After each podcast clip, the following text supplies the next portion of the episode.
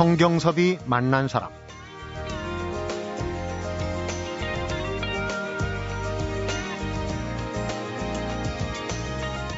농작물은 절대 인간을 배신하지 않습니다. 그런데 뜻하지 않게 수해를 입거나 폭소를 만나면 속수무책이었습니다. 인생도 마찬가지라는 걸 알았습니다. 성경섭이 만난 사람, 오늘은 제주도와 서울로 가며 바쁘게 생활하고 있는 방송인 허수경을 만나봅니다.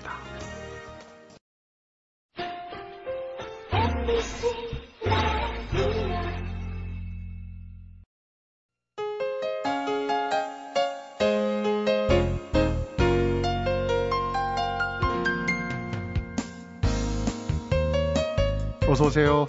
안녕하세요. 네, 안녕하십니까. 허수경 씨는 아주 특별한 분입니다. 왜냐하면 아, 오늘 네. 제가 프로그램 맡은 이후에 첫 여성 출연자거든요. 아, 고맙습니다. 네, 그동안 남자분들만 쭉 나와가지고 청취자분들이 혹시 네. 불만이 계셨을지도 모르겠어요. 어, 이번 가을 개편에 얼마 만에 돌아오신 모르겠지만 라디오 MC로 라디오로 다시 돌아오신 걸 축하드립니다. 그리고 또 돌아왔어요. 라디오 자체도 2년 만이죠? 네. 네. 오후 4시 프로그램이니까 이제 좀 있으면 나올 텐데 허수경의 음악 동네 프로그램 시작한 지 2주 정도 저도 이번 개편 때 주말에 이제 시사하다가 왔는데 잘 적응이 되십니까?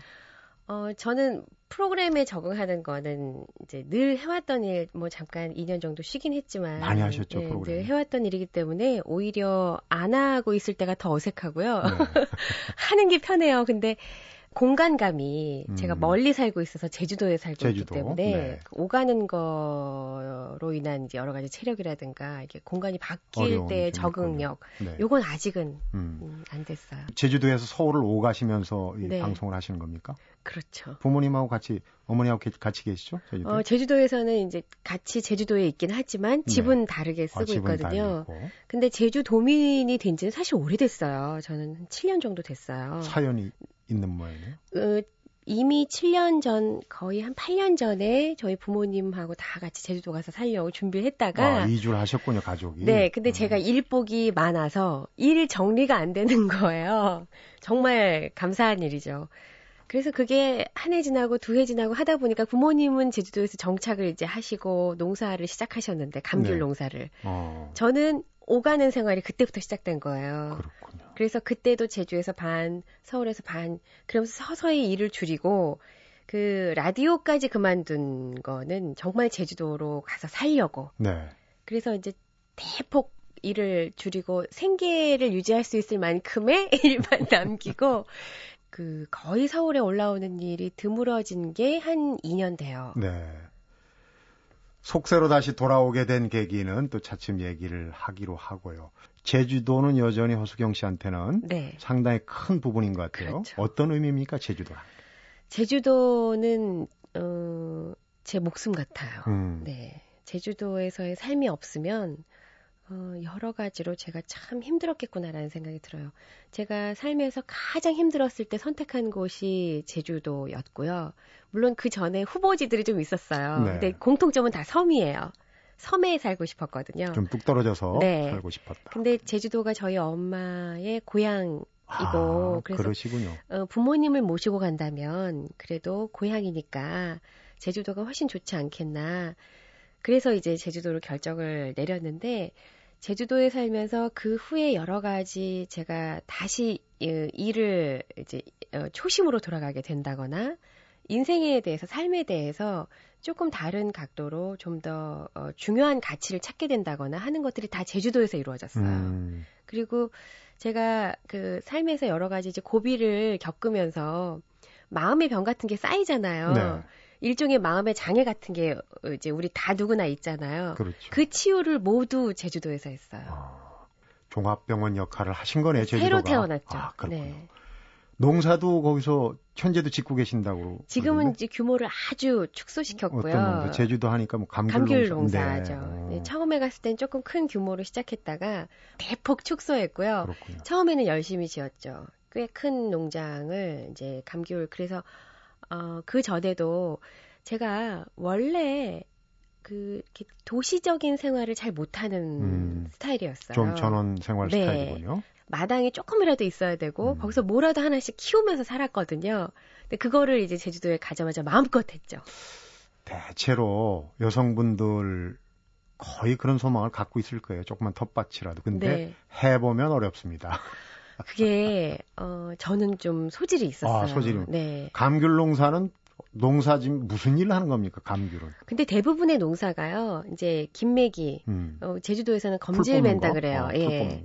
검질매기 하는 거가 대부분의 일이고요. 음. 요즘은 과일, 뭐 감귤뿐만 아니라 우리가 너무 외모 지향주의로 살아가다 보니 그러니까요. 먹는 것도 과일도 예쁘게 보여야지 판매가 되잖아요.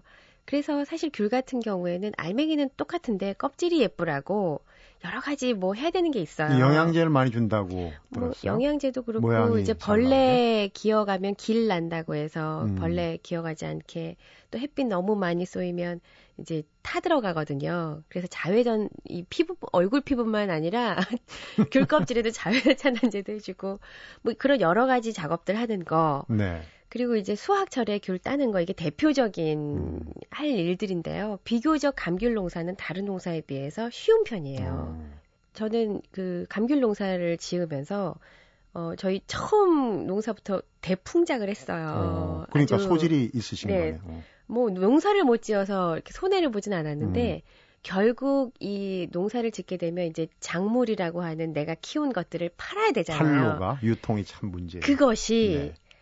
등락이 있는 거예요. 그러게요, 값이 그러게요. 오르락 내리락 어. 오르락 그거를 정확하게 잘 파악해서 시세를 알아서 내놓을 때 내놓고 가지고 있을 때 가지고 있고 뭐 이런 것들을 잘 경영을 해야 하는데 음, 그게 안 되더라고요. 농사꾼 다 되셨네요. 그래서 결국은 손해를 봤어요.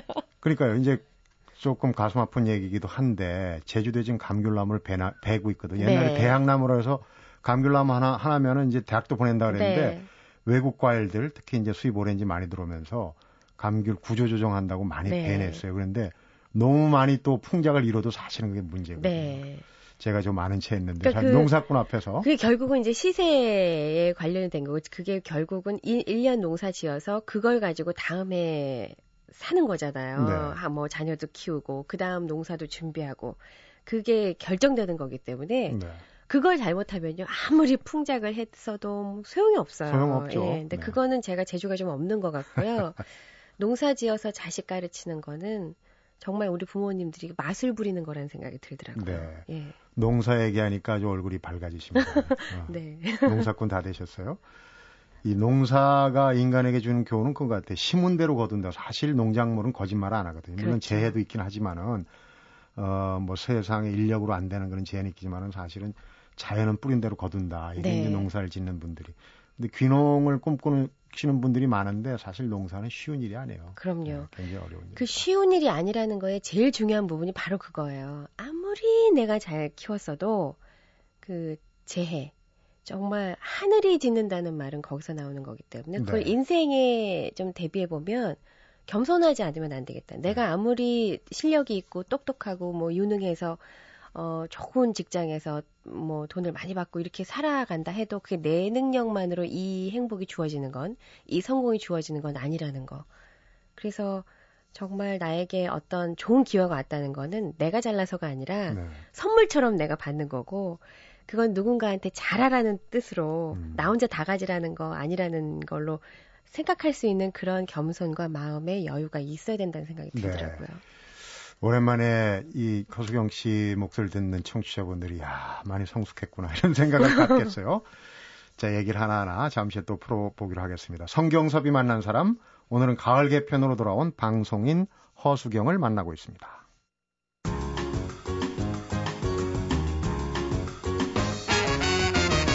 성경섭이 만난 사람. 제가 알기로는 제주도 농장을 사서 네. 부모님께 드린 걸로 알고 있습니다. 맞습니까? 뭐 드렸다기보다 그냥 같이 사는 거죠. 네. 같이 뭐 농사 짓고. 지금 딸을 낳아야 된다는 얘기가 확실히 맞는 것 같습니다. 예? 농장을 사서 부모님께 드린다. 그런데 또 그 배경에는 또 아픈 기억들 네. 혹시 제가 건드린 거 아닌지 모르겠지만은 이제 허수경 씨가 나왔으니까 또 다른 얘기도 듣고 싶은 얘기가 있을 거예요. 부모님을 적지 않게 아프게 해드린 딸 이셨잖아요. 음, 적지 않은 정도가 많이 아프게 해드렸고요. 그때 제주도로 갈 때, 어, 서울에서 제가 뭐, 이렇게 어, 살아가기 위해서 필요한 최소한의 것. 그러니까 예를 들자면 어디에 뭐 새로 조그마한 방 하나, 음. 그 이제 곧 정리해서 나도 제주도 갈 거니까 그거 남기고 모두 다 제주도에 농장 사고 음. 부모님 이제 계실 집 사고 이렇게 했어요. 어. 그러니까 저도 지금 가지고 있는 재산이라는 게 이제 그건데요. 음, 서울처럼 무슨 뭐 내가 어디를 샀는데 그게 값이 오르고 뭐 이런 게 제주도에는 그다지 없기 때문에 네. 그냥 그거 그렇게 해서 지금까지 아 제주도에는 그래도 내가 어그 열심히 번 정말 누구 도움 없이 열심히 읽어서 개척한 그 얼마간의 돈을 가지고 일군 농장이 있다. 네. 이것이 주는 행복감이 있죠. 언제든 돌아갈 곳이 네, 있다는 건 네. 참 힘이 되는 거예요.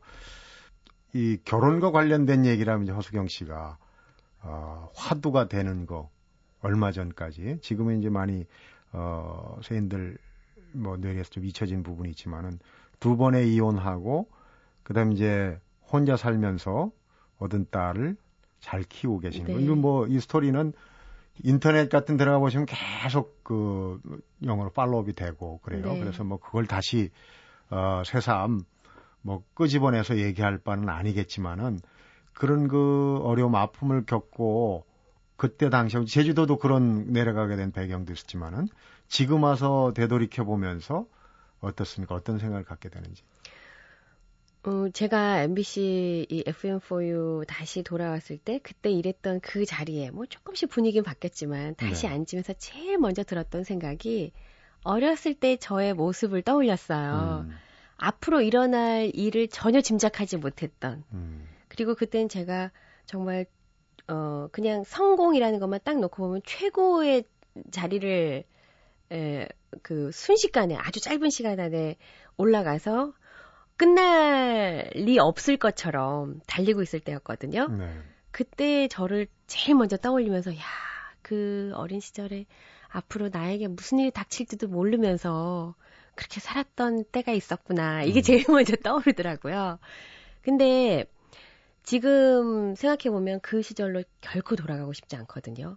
그리고 그때 제가, 어, 뭔지 모르고 그 자리에 있었어요. 음, 그냥, 그냥 열심히 사니까 어느 순간 사람들이 다 잘한다고 칭찬해주고, 음, 여기저기서 다 나를 원하고 그걸 막 하다 보니까 돈을 좀 많이 벌게 되고 아 그게 사람들이 얘기하는 성공인가? 그럼 난 성공한 사람인가? 이런 생각을 가끔 했을 뿐이지 아무것도 몰랐어요. 음, 근데 지금 생각해 보면 그게 제 인생에서는 아주 큰 함정이었고요. 음, 그리고 어 다행인 건 그때 그걸 악착같이 끝까지 가져가려고 생각하지 제가 야망이 없는 편이에요. 네.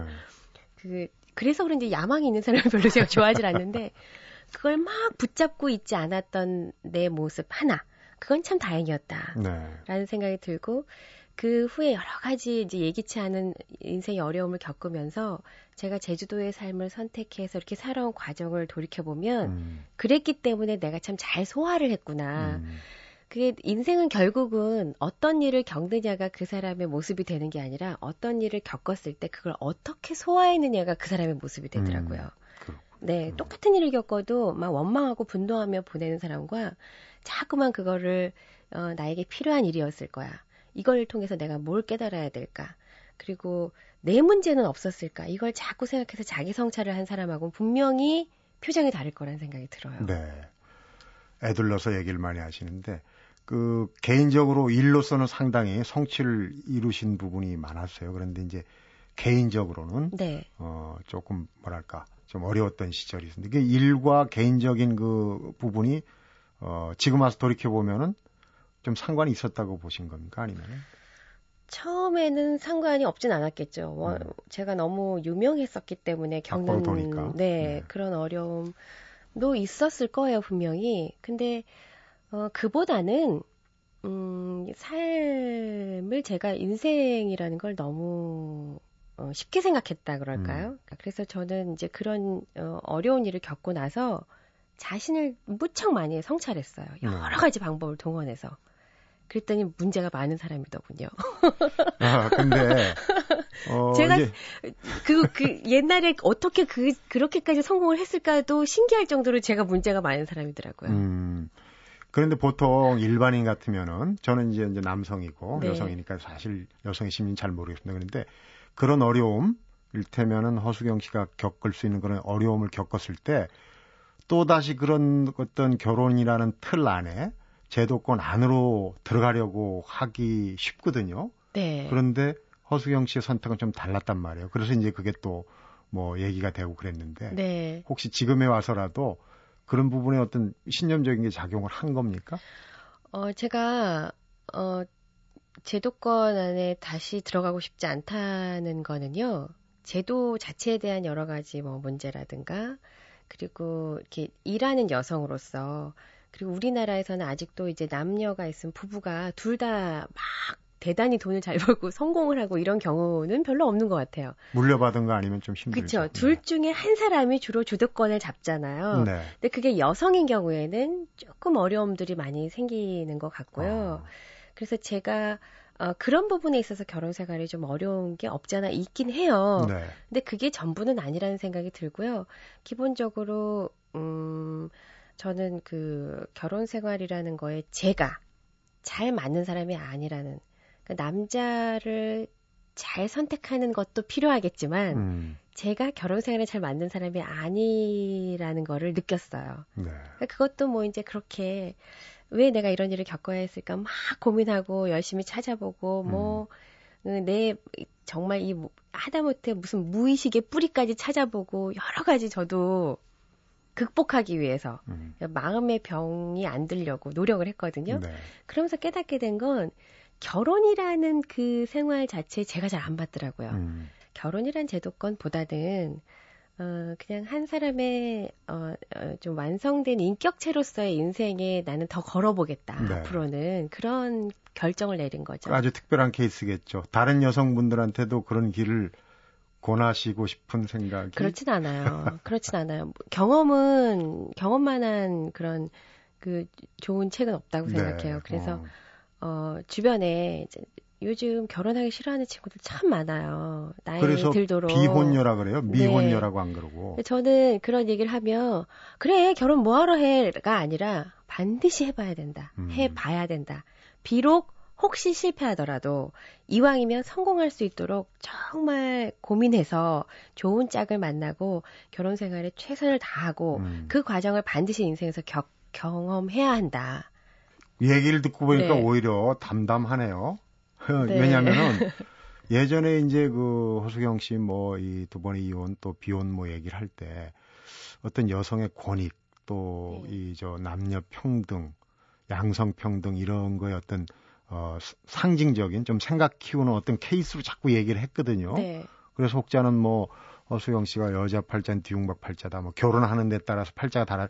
이런 거에서 뛰쳐나가고 싶은 거다. 이런 이제 해석들을 많이 했는데 지금 얘기를 들어보니까 그게 그렇게 거창한 네 그런 거창한 어떤 의미를 가지고 제가 어, 나 뭔가 나서 본 게 아니고요. 네.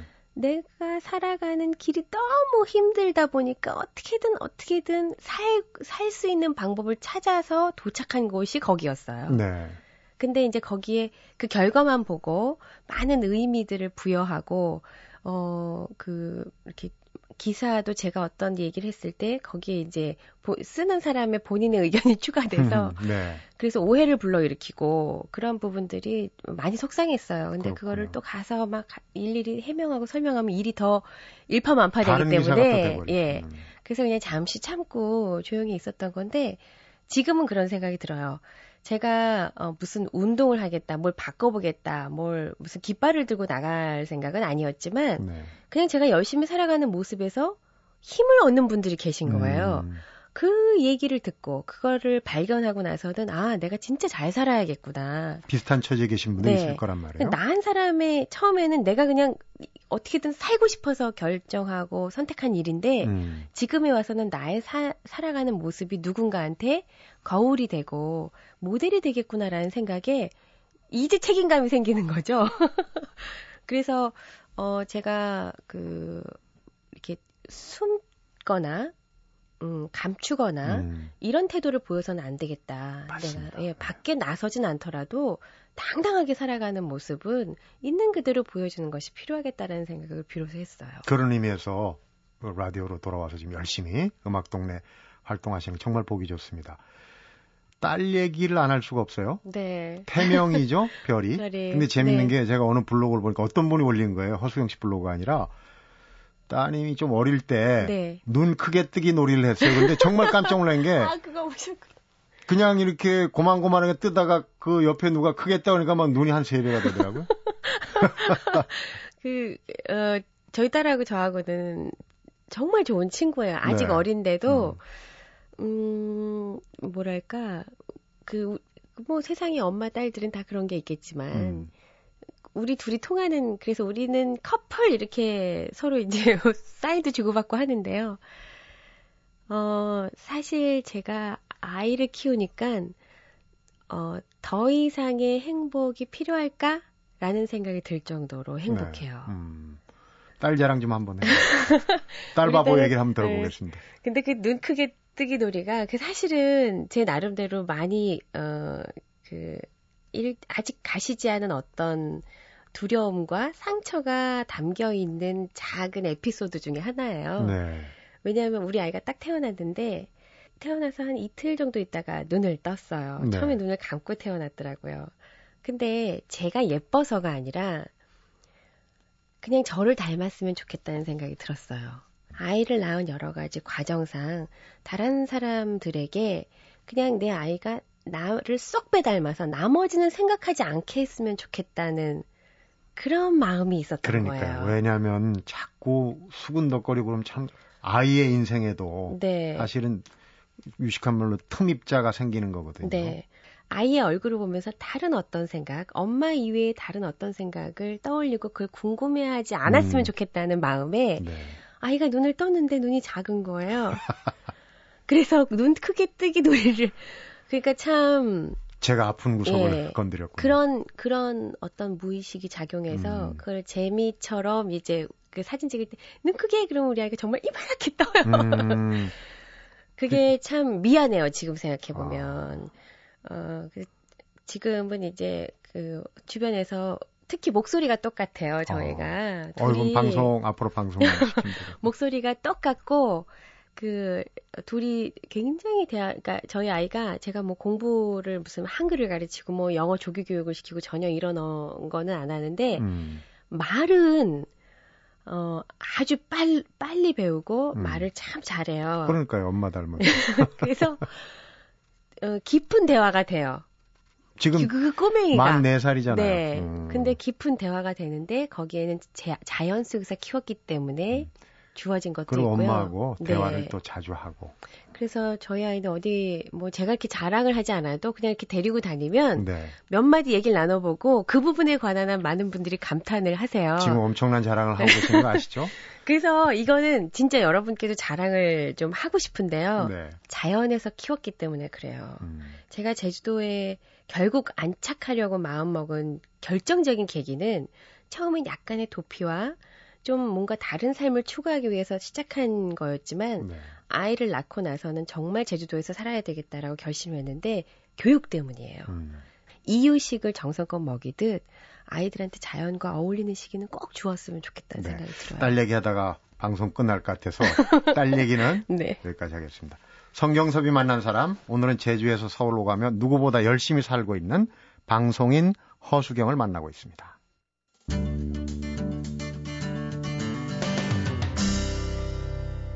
성경섭이 만난 사람. 허수경 씨는 이렇게 오늘 대화를 해보고 하니까 참 그 솔직한 면이 마음에 드는데 평소에도 이렇게 솔직하게 얘기를 하십니까?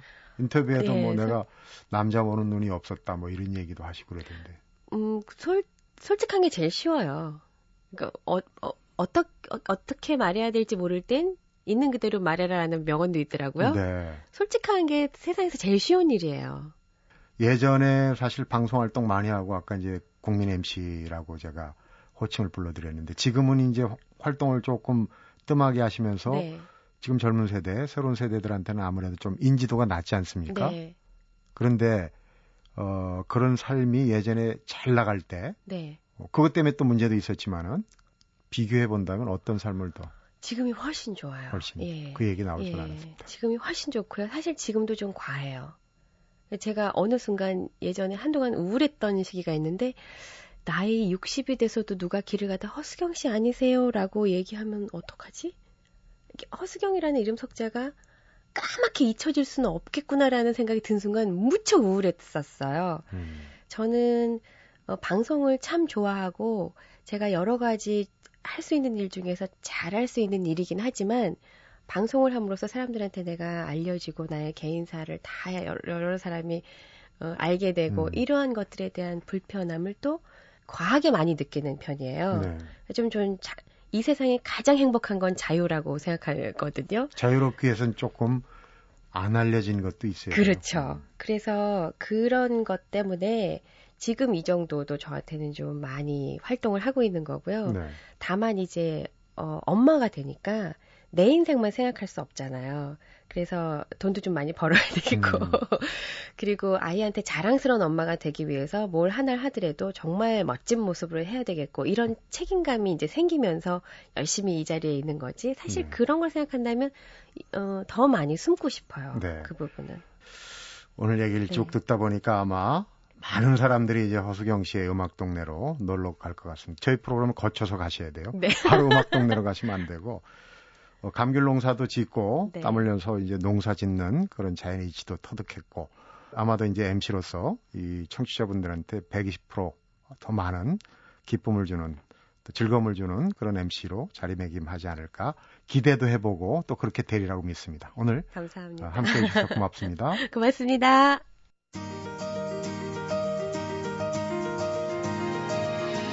허수경 씨가 어떤 인터뷰에선가 이런 말을 했어요. 힘들 때 제일 고마웠던 말이 힘내라.